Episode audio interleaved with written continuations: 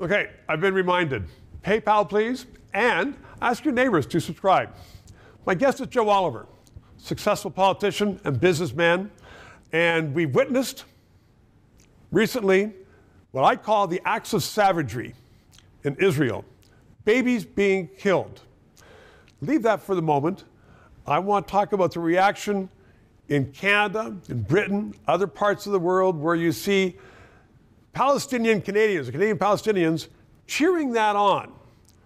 And my thesis is that this is an important, vastly important move on behalf of civilization, whether we tolerate such savagery and whether we support it.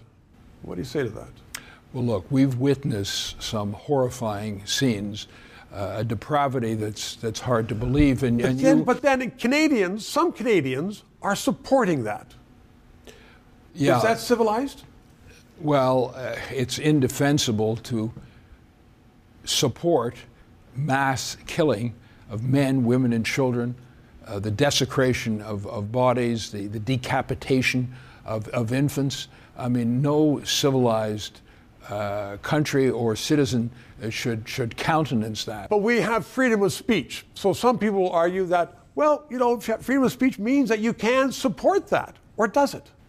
Well, freedom of speech can be as obnoxious and unpopular as people want it to be, but there's a line, and if it crosses the line into hate speech or incitement to violence, then it, it, it should be and must be stopped. Or, as a famous American case said, it stops when you're in a crowded theater and yell fire. That's not freedom of speech. And freedom of speech is not saying that let's go and kill more innocents. That's right. I think that was Justice Brandeis who said that. And you can't incite violence or uh, something which will be extremely harmful and dangerous. So the, the question is whether people have, have crossed that line or not. Um, it's, you know, freedom of speech is something that, that you have talked about and, and I passionately believe in, and it means that we have to tolerate views that we might actually despise, provided they don't cross that line. And that line is, as I, I guess then, is the incitement to violence. Or one of the lines. Yeah, and hate speech. That's right. And hate speech. Both of which are illegal. In Britain, the Home Secretary, who is an immigrant to Britain, and she said, this, what's going on with Palestinians in Britain supporting this, is probably illegal. Should be illegal in Canada? Five seconds.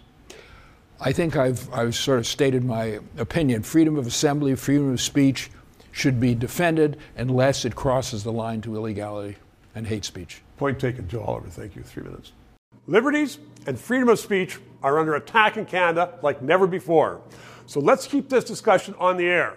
PayPal, write a check, and please include your address so I can write a thank you letter to you. And ask your friends. Please subscribe.